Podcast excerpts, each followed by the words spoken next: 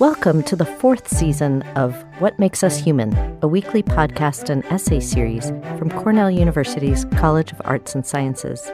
This season, we ask our faculty what does water mean for us humans?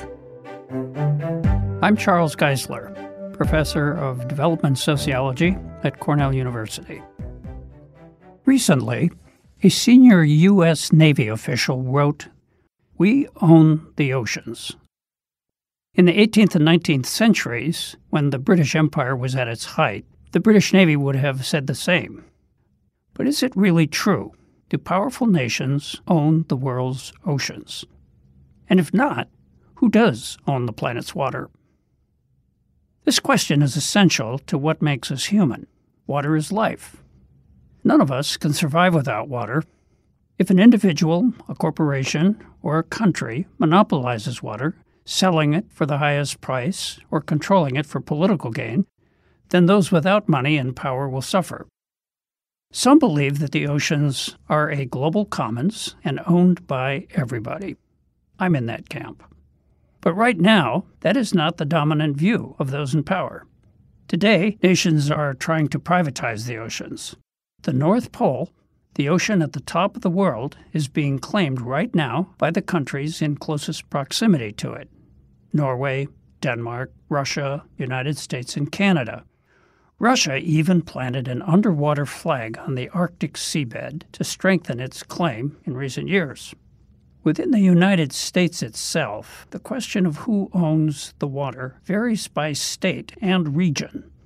In the eastern United States, east of the Mississippi, the people who own land on the shores of navigable water, that is, waterways that would support a small craft or a log, for instance, also own the adjacent water.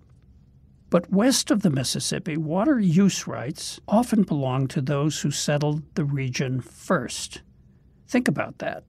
Too bad if you arrived recently and didn't realize it. This water monopoly, called prior appropriation, is built into U.S. law and culture. It has prompted people to migrate, to perish, or to haul water with them. And even when there's plenty of water, pollution has often made it impossible to use, particularly in the eastern United States. Water degradation from, say, blue green alga blooms, lead in drinking water, or ocean dead zones are all threats to human survival. When any resource becomes scarce, the ownership of that resource becomes intensely important. And so, right now, it's urgent for us to ask this question Is water ownership a privilege? That is, a commodity that some can capture and sell? Or is it a common good, a right to be enjoyed by all? In 2010, the UN General Assembly adopted a resolution affirming the human right to clean drinking water and sanitation. Water must be sufficient, safe, accessible, and affordable under that resolution. That is, its cost cannot exceed 3% of a household's income. That motion passed with 122 nations voting in favor. No nation voted against the resolution, but alas, 44 nations abstained, including our own, the United States. On the other hand, international trade agreements tend to treat water not as a human right, but as a tradable good. Free flowing lakes and rivers are an exception, but once their water is used for industry, hydroelectricity, or municipal waste systems, Interestingly, they become subject to international trade law. Businesses are then welcome to capture, commodify, and privatize that water.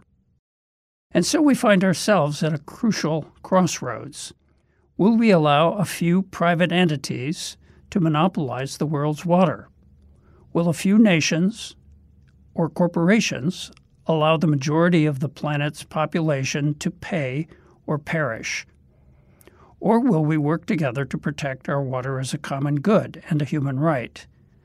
There may be no question more important to what makes us human in the 21st century. Join us for another edition of What Makes Us Human, brought to you by the College of Arts and Sciences at Cornell University. For more essays and podcasts, visit us online at as.cornell.edu forward slash humanities.